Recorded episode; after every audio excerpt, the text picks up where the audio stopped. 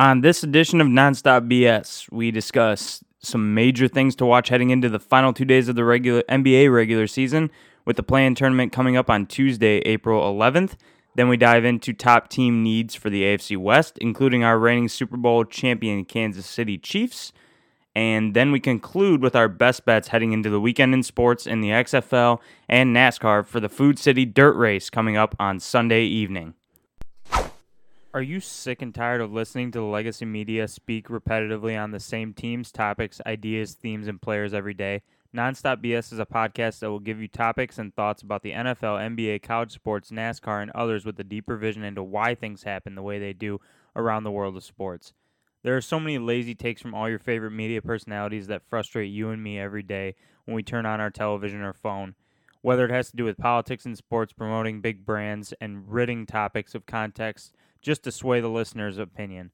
I, for one, am sick and tired of this type of sports media, and that's why I'm bringing you Nonstop BS. Nonstop BS will dig deep into the why things happen in our favorite sports leagues, creating interesting conversation along with making me and you a smarter, more insightful, broad-thinking sports fan. Not to mention, I will give you betting picks for multiple leagues using our new way of thinking about the world of sports and having a little bit of fun with it, along with maybe putting some money in our wallets. So if this sounds like something you've been craving when tirelessly listening to people shout at you about how wrong you are from all of your favorite sports media outlets, then make sure you tune in with me, Cole Linscheid, and take the journey of these fantastic seasons we are gifted to enjoy for entertainment with me on Nonstop BS.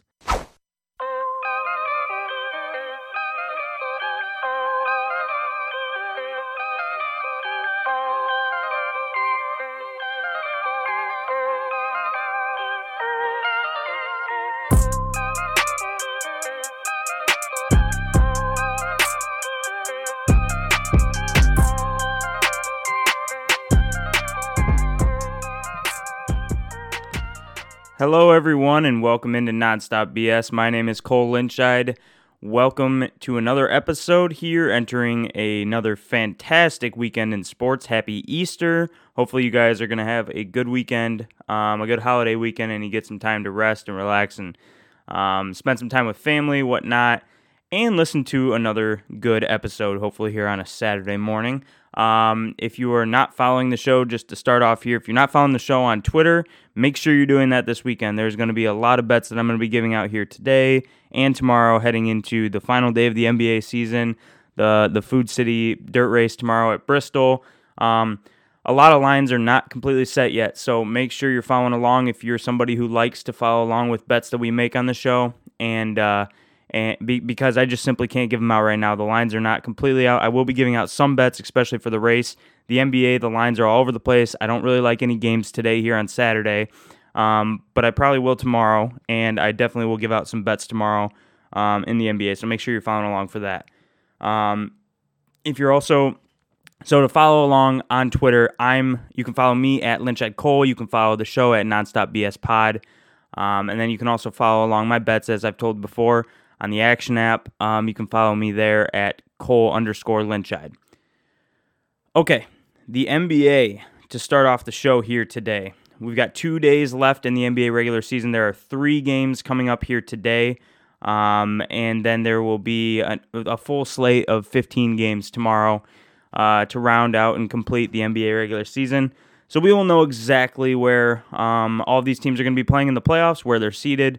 We already know a lot of them, to be honest with you, but there's been a lot of things that have been solidified over the last few days, but there's still a lot that's up in the air as well. So the Western Conference is super interesting right now. The Eastern Conference pretty much locked up. The Bucks are locked into the 1 seed. The Celtics locked into the 2. The Sixers are locked into the 3. The Cavaliers are the 4. The Knicks are the 5. And Brooklyn has officially clinched the 6 as well. And then actually, yeah, Miami, every single team, now that I'm looking through it, I thought there was one that was still a question, but with the Raptors losing last night, actually every single team in the Eastern Conference is locked into their seed. Sorry about that. But yeah, Miami locked into the 7, so they'll be taking on the Atlanta Hawks, who are locked into the 8 for the 7-8 play-in game. And then the Raptors are locked into the 9, and the Bulls have been, for a couple days now, locked into the 10 seed. So they will be taking on each other. And the winner of that will play the loser of Miami and Atlanta to get the 8th seed in the Eastern Conference playoffs. In the Western Conference, it's a lot more interesting. So the Nuggets play today, and they are not technically locked into the 1 seed. They lose out, and if Memphis wins their last game, then Denver will be the 2 seed still. Because Memphis has had just a great surge ever since Ja came back to get back into this race. But it's still very unlikely that it happens. Denver plays the Jazz today. The Jazz are not playing very many players. Most likely with all these teams tanking and stuff, they're going to probably play a team on Sunday, I'm guessing, that will be tanking as well just because the odds. I haven't looked at who Denver plays on Sunday. I'm looking right now. Nope, they'll be playing the Kings. So the Kings are locked into the 3 seed actually right now. And then the Suns right now are sitting in the 4 seed. They are also locked into that. And then it gets more interesting. The Warriors are 43-38 right now. The Clippers 42-38. With the Clippers having a game here today as well before Sunday. And then the Lakers, Pelicans, both 42-39. Now, all of these teams still could get up to the 5 seed. But the question is right now, do they want to be the 5 seed? That's what a lot of this, stuff that's going on in the NBA and conversations about how shady a lot of this stuff is. A lot of these teams, people are thinking, are kind of trying to tank enough to not be the 5 seed because they want to dodge the Suns. But at the same time, because everything is so tight and so close, you're also risking being in the play-in tournament. So the Clippers right now at 42-38, if they win today, they'll be tied with the Warriors. The Warriors have the tiebreaker over the Clippers. It'll be really interesting to see what the Warriors end up doing on Sunday. If they end up playing players, if they end up not playing players. Because the Warriors are the only team right now that has complete control, that has a tiebreaker, that will be a 5 or a 6 seed no matter what at this point. But if the Clippers win, they will play the Suns in that case. But if they lose, they have a chance, if the Lakers or Pelicans win, of slipping to the 7 or 8 seed. So the Clippers are probably going to be playing no matter what, but it is going to be interesting to see what the Warriors end up doing. If they try to draw the Kings by getting the 6 seed instead of winning on Sunday and getting the 4 seed. Going to be interesting to see what happens there. Anyways, then Minnesota and OKC are both locked into the 9 and 10 seeds. So they will play to play the loser of the 7-8 game, which, like I said, could be any faction of the Clippers, Lakers, and Pelicans at this point. So big games coming up on Sunday. A lot of these every single game on Sunday does not have lines out yet. So I will, like I said, be giving bets out tomorrow morning when these lines come out, maybe even tonight if the lines come out tonight and I see anything I like. So make sure you're following along with me on Twitter if you like those. But some really exciting games coming up in the NBA, and the play-in tournament starts on Tuesday.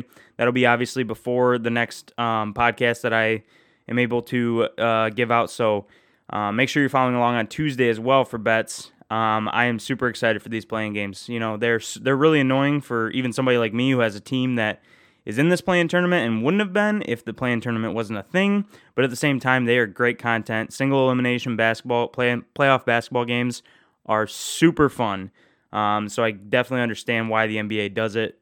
It's a massive rating boost heading into the playoffs. So a lot of fun coming up here this week in the NBA. This is the time to be paying attention to the NBA. If you don't for the rest of the season, the NBA playoffs are a super fun event on the sporting calendar. Okay, we're going to move on, though, to our main portion of the episode here today, and that is talking about the AFC West and draft needs for each team in the AFC West. AFC West was supposed to be a powerhouse division last year. Didn't really turn out that way. And to my surprise, for sure, I was one of the people who thought this was going to be the best division possibly that we had ever seen in the NFL.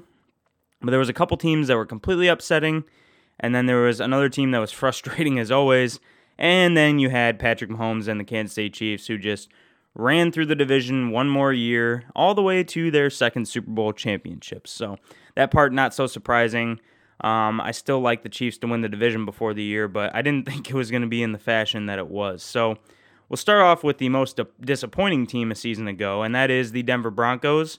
The Denver Broncos obviously traded for Russell Wilson last year, was a complete disaster in year one, fire head coach Nathaniel Hackett after one season, not even a full season, and bring in Sean Payton, which is just a huge step up, a huge boost for this team, and a roster that's still pretty good. They obviously had some players on defense that they had to that they lost this offseason. They have a lot of money going to a lot of players on offense at this point, and they had to pay a few guys on defense. So they lost some talent on defense, I think. But heading into the draft, I think that's going to be a major area that they're going to try to readdress, basically, to get back some of what they lost. So my number one team need for the Denver Broncos right now is edge rusher. The Broncos are hoping to get more out of Randy Gregory after a really solid first year in the 6 games that he played, but obviously Randy Gregory has had trouble in his time in Dallas, staying on the field, and that did not change in year one.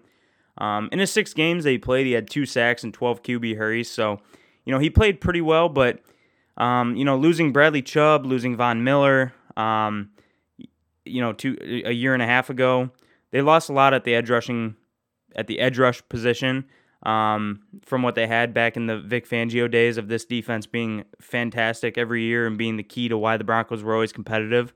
But they've lost a lot there, and that's a super key position, obviously, for them to be as good of a defense as they've been in the past. So I think Randy Gregory is going to be a good player if he can stay on the field, but that is not enough by any means, and they're super, super weak behind Randy Gregory at the position.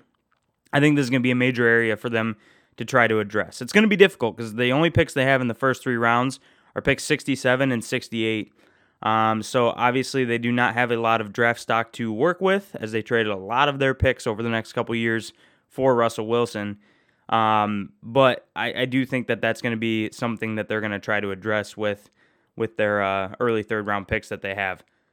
Another position that I think they need to address is the cornerback position. Now, they do have one of the best young cornerbacks in the NFL in Patrick Surtain, but the Broncos are pretty thin at the outside cornerback position outside of Surtain. I like a lot of what they have. I like Patrick Surtain gives you a lot of room to work with, basically, at the cornerback position. But at the same time, one corner cannot do everything.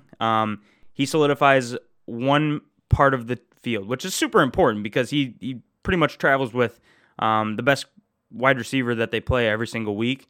But Damari Mathis is a 4th-round pick from last year. He's a slated starter right now. They also have Tremaine Smith and Delonte Hood and Jaquan McMillan, who they believe are going to obviously compete for that other corner position. I don't see a way where they don't bring in at least 1 or 2 corners to compete as well at that position opposite Surtain. They need to find somebody else who can solidify the other side of the field. Quan Williams is probably going to be the nickel corner that they signed from the 49ers a couple seasons ago. But, the outside cornerback position is definitely an area that they need to address. The safeties are pretty good. Cade Stearns played pretty well for them last year, and Justin Simmons obviously is a really, really good safety, one of the better safeties in the NFL. But overall, the cornerback position, the defensive line, I still like a lot of what they have on the interior of their defensive line. They obviously have DJ Jones, who they brought in. They brought in Zach Allen, signed him to a pretty big contract. And they still have Mike Purcell, who I think is a really good player. Jonathan Harris, who they got from Chicago. I like a lot of what they had there. They could add some depth there. But their third major need for me is a wide receiver. Cortland Sutton is a really good player, but he's way too inconsistent. He's not a true number 1 wide receiver like I thought he had a chance to be. Jerry Jeudy has not shown that yet either. He's shown explosive playmaking ability. Another really good player, but he has not been consistent enough, in this offense at least, to show that he is a true number 1 receiver. They're also due to make money. Sutton already has a pretty big contract. Jeudy, and he's nearing another where he's going to need to be signed again, probably after this season or after next. And Jeudy has 1 more year on his contract right now. But obviously, I would expect them to exercise the fifth-year option for him.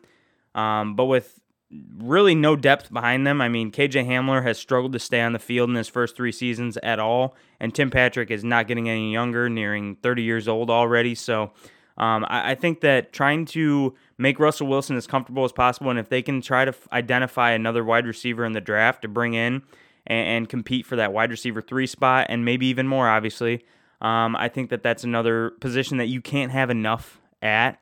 And Sutton and Judy just have not shown, like I said, have not shown enough to be looked at, either one of them, as the true number one that can hold and solidify one end of the field. So, there was a lot of talks about Sutton and Judy both being traded this offseason, and I thought that made a lot of sense with the Broncos needing more draft picks. But at the same time, I understand as well. You paid a lot of money for Russell Wilson. You need to have playmakers on offense for him to work with, or it's just going to be a complete disaster. So I understand them not trading either of them as well. And I don't think that that's going to happen, obviously, as those rumors have been kind of squashed by Sean Payton. So, but anyways, those are the major needs that I think the Broncos have. Still a good roster, still a lot to work with. The running back position, if Javonte Williams can come back and be healthy, they brought in Samaje Perine behind him, and they still have some players there. I like Greg Dulcich and what he did, third-round pick last year in the draft at tight end for them. So they still have a lot of really good players on the team. The offensive line's pretty good, pretty solid. So Russell Wilson obviously just needs to step up this year. He needs to stop taking so many sacks, trying to make more happen than is there. He looked like a rookie quarterback last year. He did not fit the offense, but I think he's going to fit it a lot better this year. I think there's too much talent on this team, especially on offense, for them to struggle the way that they did last year. Okay, let's move on to the Los Angeles Chargers. The Chargers coming off another year where they went 10-7, underwhelming for how talented the roster is and for having Justin Herbert as your quarterback, and then a really upsetting and really tough defeat in the first round of the playoffs after blowing a 28-0 lead to the Jacksonville Jaguars. It's been tough for this Brandon Staley tenure in his first 2 years with the Chargers, and just such a talented roster that for them to be so mediocre over his first two seasons. Perfect word for the Chargers. But coming into this year, still a really talented roster. Justin Herbert took another step forward last year and made his first playoff appearance. I think that coming into this year, Herbert is going to have even a better team, a more experienced team around him. And if they can identify a few of these key positions that they need to fill where they've made mistakes in the past, I think that the Chargers are going to be a really good team this year. So starting off, number one is the cornerback position. Corner's a position that they've struggled at for years now and tried to fix over the last couple off seasons by bringing in Asante Samuel Jr. in the early second round in 2021. Really good player. They hit one with that. Last year, then they tried signing J.C. Jackson to a massive contract to go alongside Asante Samuel Jr., and that was a disaster. J.C. Jackson struggled mightily over the first half of the season, and then missed over. He played just under half the first half of the season, and was just terrible. And then missed the second half of the season due to a injury. And leading him to this season, he is going to be competing for a starting job at the cornerback position. So obviously not what they were expecting or what anyone was hoping for in that organization when they signed Jackson to the contract that they did. So he'll be competing with Michael Davis and last year's seventh-round pick, Dean Leonard, for that other outside corner position. The nickel corner position is Jazir Taylor, who struggled as well last year. They really just don't have anything, unless J.C. Jackson steps back up and starts playing like he did over his tenure at the New England Patriots. There's really just no one else at the cornerback position that you can feel really good about besides Asante Samuel Jr. Michael Davis is a good player. He's not really what you want to be your guaranteed starter, though. You want competition alongside Michael Davis. He's just not been a consistent, good corner over his career. He's played well, but he's a really good, basically, depth guy to have at the position. So corner is going to be the main need, I think, for the Chargers to identify early on with that 21st overall pick. Just to let you guys know, I need to start doing this. They have the 21st pick, they have the 54th in the second round, and they have the 85th in the third round. So three picks in the first three rounds of the draft. I would not be surprised to see them with the 21st pick identified. That's going to be about the time where I think a lot of these corners are going to end up going to, and there's a lot of good corners that are supposed to go in mid to late in the first round. So would not be surprised at all to see the Chargers try to sign one of them to bring them in to compete with J.C. Jackson for that other starting role opposite Asante Samuel Jr. Other positions of need is guard. Offensive guard is going to be a key position for them to identify. Herbert took way too many sacks. He was sacked seventh most in the NFL last year with 38 sacks. A lot of that pressure, as I talked about before, I believe, on the podcast. Herbert took a lot of sacks up the middle. The interior of the offensive line was just an issue last year. And they have really good players there. Zion Johnson, right guard for them, played really well in his first season. He was somewhat inconsistent, but for a rookie, I thought he played really well. The tackle positions have been great for them when they've been able to stay healthy, and Trey Pipkins and Rashawn Slater. But the left guard position is going to be a major area to identify to really take this offensive line to another level. Because like I said, Corey Linsley at center, they have really good players all along the offensive line. But when one position is as weak as the left guard position has been for them with the rotating cast of players, it can really hurt the offensive line as a whole, even if you have great players at other positions. So would not be surprised to see them obviously bringing in another guard to try to compete with Brendan Jameis and Jameer Slayer at the left guard position. So besides that, the only other position that I have that I could see the Chargers trying to identify, because like I said, this roster is really good. A lot of really good young players, a lot of really good veteran players. Edge rusher is something I could see them trying to, if somebody falls to them, I would not be surprised to see them take an edge rusher. Khalil Mack is entering his age 32 season, and he is going to be due just under $40 million, be a $40 million cap hit next year. There's no way that the Chargers will pay that. Joey Bosa also is slated to make just over $22 million next year, and he's going to be nearing 30 years old by mid to late next season. Okay, they're getting old at the edge. They're still fantastic, but they're getting old at the edge rush position, and they do not have any depth behind these two guys. So relying on two older pass rushers who have been hurt often throughout their careers in Mack and Bosa, if somebody falls to them and they feel like it makes a lot of sense, I would not be surprised. Or even in the third or fourth round, I would not be surprised to see the Chargers bring in an edge rusher to just kind of give them some leeway next year when they're going to have to probably let Mack go, and we'll see what they end up doing with Bosa.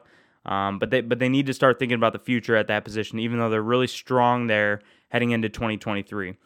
Obviously besides that, the Chargers are a team that just has a lot. I mean, we'll see what happens with Austin Eckler. He obviously requested a trade. The Chargers granted him the opportunity to go and look for a trade. So behind him, they have Joshua Kelly, Isaiah Spiller, Larry Roundtree. Nobody that you really want starting on this offense as your running back one. So I would not be surprised to see them draft a running back in the draft too to come in and compete there if they end up trading Eckler. But we'll see what they get in the Eckler trade too, because they may get another second, third round pick if they do end up trading Eckler. So the wide receiver position, they're pretty good. A really good roster. They just really, the cornerback position is the main thing. The cornerback and the guard, but cornerback especially, the main area that they need to address if they want to put another even better team on the field than they did last year. Okay, we'll move on to the reigning Super Bowl champion Kansas City Chiefs. So, again, the Chiefs are just, it's insane how this team every single year They lose player. It feels like they lose another key player every offseason. And yet again, when you look at their roster, they're still one of the best teams in the NFL. So none of the needs for them are super pressing, but edge rusher is something that definitely needs to be addressed. George Karlaftis, first-round pick last year, was not super impressive during his rookie season. But even though that is the case, he will be thrown into a starting role, and he did do a lot better. At the end of the season, heading into the playoffs, he had some really good games where I think he showed a lot of improvement. So I think they're still excited about what they have in him, but he'll definitely be thrown into a starting role with the release of Frank Clark. But addressing the position opposite of him is going to be something that they're probably going to try to identify with their 31st overall pick. They have 31, 63, and 95. They brought in Charles Omenihu from the 49ers, who's a really good pass rusher. But I don't think that means that you can't try to bring in another early round pick for such a key position.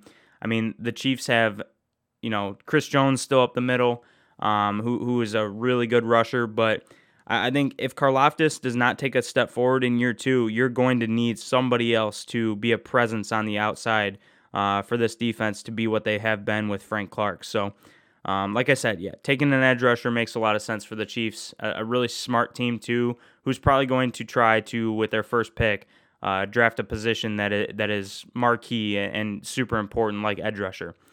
The interior defensive line is something else that could be addressed. Derek Nandi did not have a good season at all last year, so getting somebody to go alongside Chris Jones, who again is nearing age or is past age 30 now, and you're going to need somebody else to be a presence on the inside of the defense next to Chris Jones for their run defense, not to get gashed at times like they did early on last season. Identify if they can find an interior defensive lineman that they like late in the first round. I think that makes a lot of sense for them as well. And then the wide receiver position. Mecole Hardman exited the team obviously this year. Juju Smith-Schuster obviously signed elsewhere, and so they drafted the replacement last year, I believe, of Mecole Hardman in Sky Moore. He'll be slated to be a starter for the team. They also traded for Kadarius Toney, who I think has a massive ceiling, but is still definitely an unknown.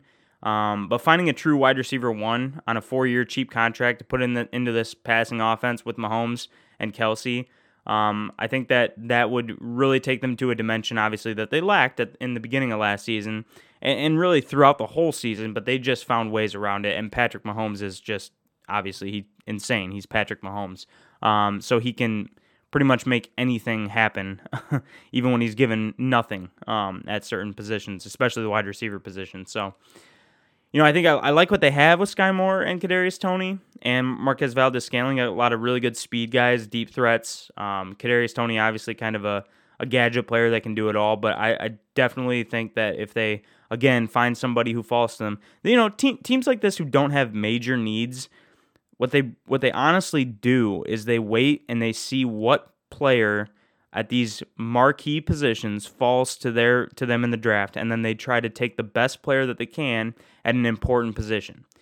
That's how they sustain long-term success, is by getting these guys at the important positions that fall in the draft on cheap contracts that they can put around guys that they have to pay, like Patrick Mahomes and Travis Kelce and Chris Jones.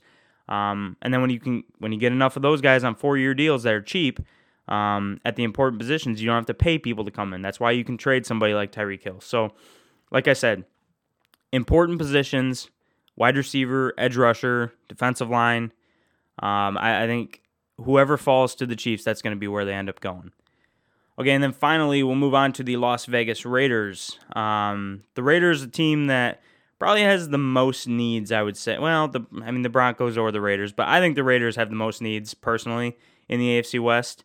The secondary has no pieces that have had long-term success past last season on any consistent basis. And so the secondary, pretty much anywhere you look, they bring in Marcus Epps, safety from the Eagles, who played good last year. They bring in Duke Shelley, cornerback for the Vikings, who played good in his first year as a pretty much full-time starter. And then they have Trevon Moehrig, who has struggled early on in his career as their other safety. And then outside of that, I mean, really, the Raiders just do not have a lot to work with at the cornerback position. So I would not be surprised to see them draft multiple corners in this draft with their second, third round picks, or even their first round pick. But that would surprise me more, because this is a team still that we've talked about before. You signed Jimmy Garoppolo. It's basically a one-year deal.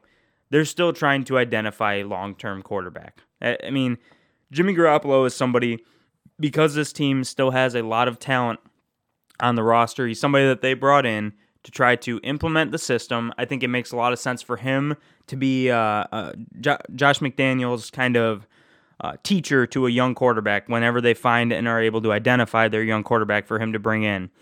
Jimmy Garoppolo is a really good dude, a guy that, you know, players have talked about for years and years as being a great team guy, and a guy that is just a great teammate, a great leader for the team. So I think Jimmy Garoppolo made a lot of sense after the struggles that Josh McDaniels had in year one of really building the culture that he wanted in his first year. And he struggled with this before with the Broncos at his last tenure.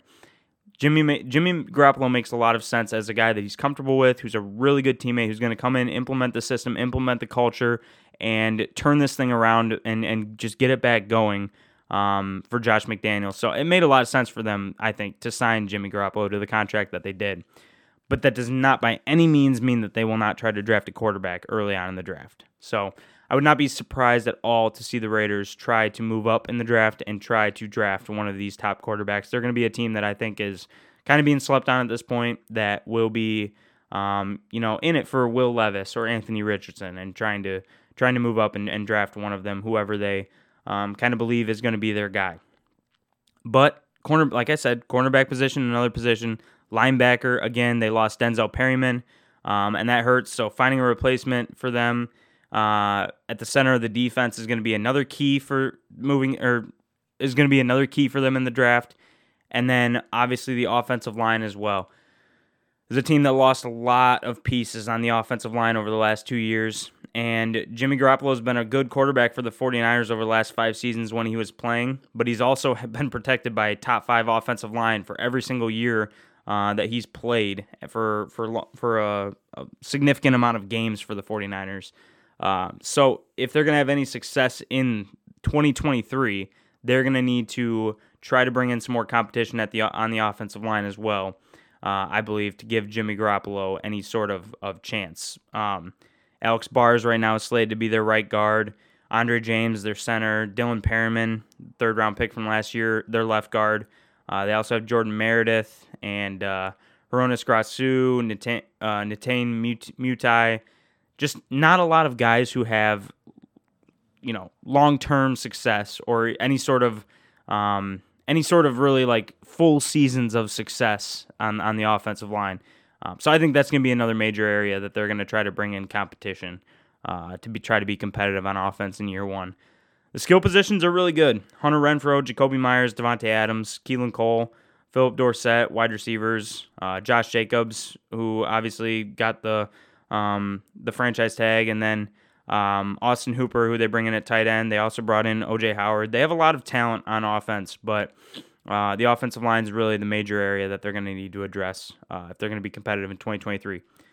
Okay, that rounds out the AFC West team needs, and obviously next week we will end up doing another division next week on Tuesday night, Wednesday morning for the Wednesday podcast. We'll end up doing another division. I think I'm going to do the AFC East next. We'll do that. We're going to do the AFC East on Wednesday. So make sure you tune in for the AFC East, and we'll go over all their team needs. But I'm going to take a quick break here, and we will be back with our best bets for the weekend in the XFL and in NASCAR for the Food City Dirt Race on Sunday night here on Nonstop BS. Okay, best bets for Easter weekend here on Saturday and Sunday. We'll start off here with the XFL. So, there's two games that I've identified that I like bets in the XFL. The first one is on Saturday here in a few hours, actually. I'm going to be releasing this podcast just after noon on Saturday. But the Arlington Renegades are taking on the Orlando Guardians in Orlando. The Renegades are 3-4. And the Guardians get their first win last week, and they're now 1-6 in a really high-scoring, fun game. A lot of these games have been super fun. If you guys haven't been paying attention, the playoffs are going to be, I think, a lot of fun to watch. So definitely been a fun season for the XFL. The Renegades are a team that has a really good defense. They're one of the they're number 2 right now in overall defense in the XFL, but their offense has just struggled a lot this year. At one point, they were 3-2. They're coming off of 2 straight losses here now to some really good teams, but you know their defense is what keeps them in it. And the Guardians, on the other hand, are a team that has absolutely no defense, and their offense has been better as of late, and they're the major reason why they've been competitive and why they got their first win last week against the Defenders. So in this game, the Guardians right now are a 1 to 1.5 point favorite against the Renegades. Listen, I think the Renegades are just such a well-coached team, and even though they don't have a ton of talent on offense, and really they're not, I don't think, the most talented team on defense as well. They're just really well coached, and they've played really well all year defensively, and it's kept them in a lot of games. But Orlando, coming off of their first win, they're kind of on a high right now. They're playing a lot better, and I think the only reason that they're favored in this game is because of recent success, and I think that this is an overreaction to what these teams have been throughout the whole season here in the XFL, because Arlington's been the more competitive team throughout the whole season, and yet they come into this game as underdogs. Listen, I mean, I don't think that home field advantage has a major factor in any of these games in the XFL. You know, there are people in attendance to a lot of these games, but the only one that even has really an argument, I think, to have give a team a real advantage is St. Louis's, because they've had the best attendance by far of any team in the XFL. I just think the Renegades are a better team. I think they're better coached. I think that they have a defense that's going to keep them in every single game, and getting them as dogs right now, I'm going to take them at plus 110 to win this game on the money line for a one-unit play. Just really think that the Renegades are not under 50% to win this game. I think they should be favored. I don't think it should be by much. I think they should be the 1 to 1.5 point favorite, though. So Renegades on the money line at plus 110 is the best that I can find it. It's anywhere between plus 100 and plus 110 at all the different books that I've looked at. So Renegades plus 110 on the money line. The next game that I like in the XFL is coming up here on Sunday, and it is the marquee game. The D.C. Defenders and the Seattle Sea Dragons. The Defenders at 6-1 obviously had their first loss last week, and the Sea Dragons, coming off of 5 straight wins, started off the season 0-2 and some close losses, some tough losses to start the season. And really, they've probably been the best team in the XFL ever since that point on their 5-game winning streak. This is for the division lead here in the North division in the XFL, and it's gonna be a really fun game. You know, the Sea Dragons offense has been just awesome over this 5-game stretch, but the Defenders are still one of the best overall offenses and defenses, and their offense played great in their first loss to the Guardians last week. You know, both offenses are fantastic. The total in this game is 47.5. I believe that is the largest total that we've seen in a game here in the XFL yet. And so that tells you about what they kind of think. It's going to be a high-scoring game. Ben DiNucci for the Sea Dragons, though, has been a turnover machine. Even though this team scores a lot of points and they're a really high-flying offense, he makes a lot of really good plays as well. He's also super loose with the football, and he's had a ton of turnovers, most turnovers in the XFL by Ben DiNucci. I just think that right now, with the Sea Dragons being a 2-point favorite, the total being where it's at, I think this is we're going to be a really close game. I get why the point spread is what it is. I think that it should be flip-flop, though. I think that the Defenders and Jordan Te'amu is a lot more careful with the football. He's a dual-threat guy who can do it in multiple ways, and he's had long-term success in leagues like the XFL and the USFL, the AAF. Sorry, forgetting the name of that league at this point. But he's had success in multiple different, you know, of these leagues that happen here in the spring and summer. I like the Defenders on the money line. I get them at plus 115. I think this is a close game as well, but I'm going to put one unit on them. Basically just thinking that the Sea Dragons are going to make a mistake in a more And it's going to be a game back and forth. And the Sea Dragons are the team that's most likely to make a mistake with Ben DiNucci. And I think that gives, obviously, the defenders a little bit of an edge in a shootout type of game. So, my two bets here, on Saturday is the Renegades money line, +110. And then tomorrow night at 6:00 Central is the Defenders money line, +115 against the Sea Dragons. Okay, moving over to the Food City Dirt Race. We have had two of these races in the last couple of seasons at Bristol, where they've done the Bristol Dirt. These races are so much fun. Now, I'm going to have a lot of bets in this race. Make sure you are following me, because on all the places I told you in the beginning of the episode, because I can't give a lot of them out right now. Like I said, a lot of the lines are not out at certain books, so I don't want to give. There's going to be a ton of matchup bets that I like. I'm going to give a few out right now. I'm going to give my outrights that I like right now out before they qualify. But I may give out some more. I may switch up which ones I like. I may add to some of the bets that I'm making right now, so just make sure you're listening along. And there's also some other outrights, and there's a lot of lines that I don't think are very... I don't think the books have a lot of confidence in these lines because, like I said, there's only been two races at this track, so there's a lot of variance in odds. So I'm going to give you guys out a couple of outright bets that you can play if you like, that I like, but I don't. They're not my favorite bets, and I'm not going to put I'm not going to put money down on like 10 different outrights to win this game or to win this race. So I'm just letting you know I'm going to give you my favorite bets, and then I'm going to give you some other bets that I like. That I may not be playing, you may not see on the Action app for me if you follow along with me on there. But if you want to play them, I think they're good bets. So enough rambling. Starting off here with my outrights for the race. Listen, I don't understand how Joey Logano is 12-1. I get he had limited dirt, actually pretty much no dirt track experience before they started racing in the Cup Series on dirt. But the dude won the first race that he raced here and did it in pretty dominating fashion at the end of the race. And then last year ended up getting third. He's been awesome in these races. And he's 12-1. I mean, you got guys like Kyle Larson and Christopher Bell and Chase Briscoe. A lot of guys who have had in the past a lot of experience on dirt who have not raced. Chase Briscoe raced good last year, but then he blew it at the end of the race by spinning out and wrecking him and Tyler Reddick. Listen, I mean, Joey Logano's been more consistent on this race. I don't understand why he would be such a heavier favorite. These guys are all at 6-7-1, and Logano's at 12-1. Logano's been dominant over the last couple seasons as well. I mean, everything is pointing to Joey Logano being competitive and being right there at the end of this thing. At 12-1, he's 14-1, I guess, at books that I can't access here in Illinois. But 12-1, 14-1, whatever you can get Joey Logano at, that is by far my favorite outright for this race.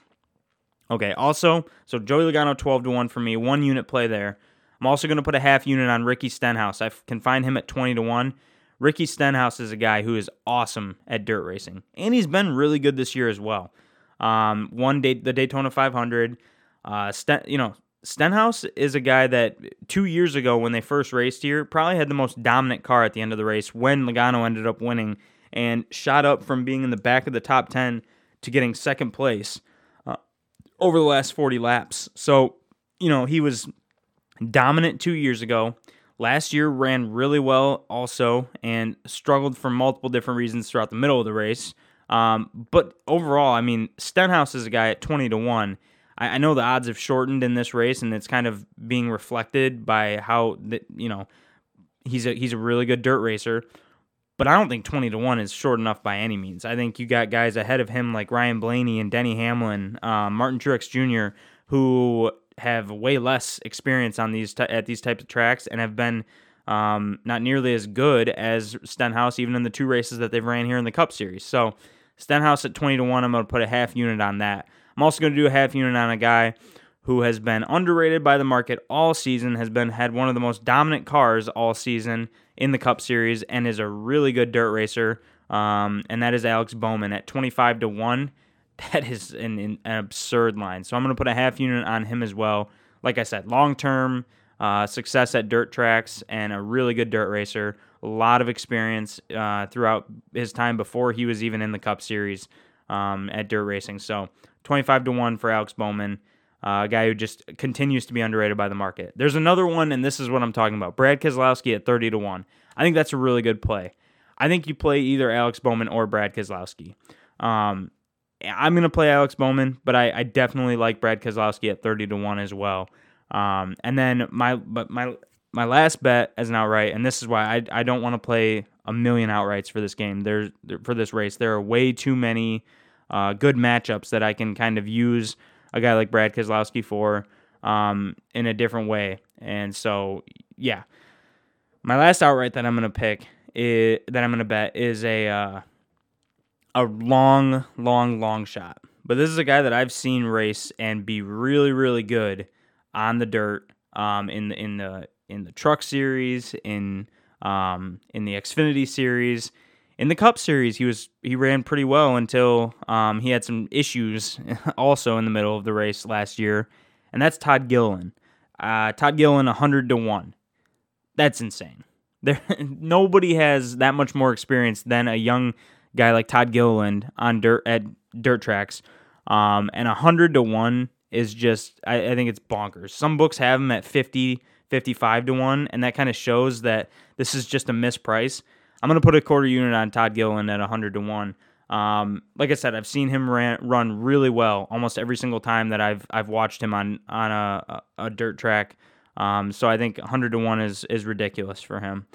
Okay, some matchups that I want to give out here early on. Like I said, there are a ton of matchups that I like for this race, but I'm not going to give you guys every single one of them right now because there's just way too many to give out, and I think that there's going to be more that end up coming out that I will probably end up wanting to bet. So I'm going to wait to give my official bets later on Twitter. Okay, but the ones that I like here early on. First off, Kyle Busch is plus 105 against Chase Briscoe. Kyle Busch is dominant at every single track, every type of race. And just because Chase Briscoe ran well here one time and has some dirt racing experience does not mean that he should be favored in a matchup against Kyle Busch. So Kyle Busch plus 105, one unit play there. Also, Brad Keselowski against Chris Buescher. They're even right now. Keselowski's minus 115 against Chris Buescher. I love that. I mean, Brad Keselowski, a guy who has a lot more experience than Chris Buescher, his teammate, and I just don't understand. I mean, Buescher is somebody who has not ran well here in the first two races at all, by any means. So Keselowski, a guy much more experienced on these type of tracks, just in general, a lot better racer. I think this is just an insane line. And then the last one that I'm going to give out right now is a group bet. So let me pull this back up here on the book because it took me away from the NASCAR section. So just bear with me a second. There are four different, if you guys have never done, I've never given these bets out. So if you've never bet these type of bets before, there are multiple different groups they give for every single bet. So it's basically you pick an outright of a group of four. So this group that I'm going to be betting into is a group of Chris Buescher, Brad Keselowski, Kevin Harvick, and Josh Berry. Brad Keselowski and Chris Buescher are plus 220. Kevin Harvick and Josh Berry are plus 320. I'm taking Brad Keselowski here. It kind of goes back to exactly what I was talking about with him and Chris Buescher, and then you add in Kevin Harvick, who has had no experience on these tracks except for the two races at Bristol, and Josh Berry, another guy who is doesn't have very much experience at these tracks as well, and is not even very experienced in the Cup Series, obviously. Brad Keselowski being pretty much even odds with these guys, I think, is ridiculous. So plus 220, that's going to be a one-unit play as well. Love him in that group. Okay, that's going to be it for right now. Make sure you're following along. Big race, super fun race, really, really good betting opportunity, I feel like. So make sure you're following along with me. at all the places that I told you over the next couple of days. Okay, thank you guys for listening to another episode of Nonstop BS. We will be back on Wednesday morning with, like I said, some more draft previews for, and on Wednesday it'll be for the AFC East. And then we will obviously be giving out our best bets for the remaining play-in games coming up on Wednesday, Thursday, and Friday for whatever markets are open. But again, thank you guys for listening and have a fantastic Easter weekend. Hope you guys enjoyed another episode of Nonstop BS. We will see you on Wednesday.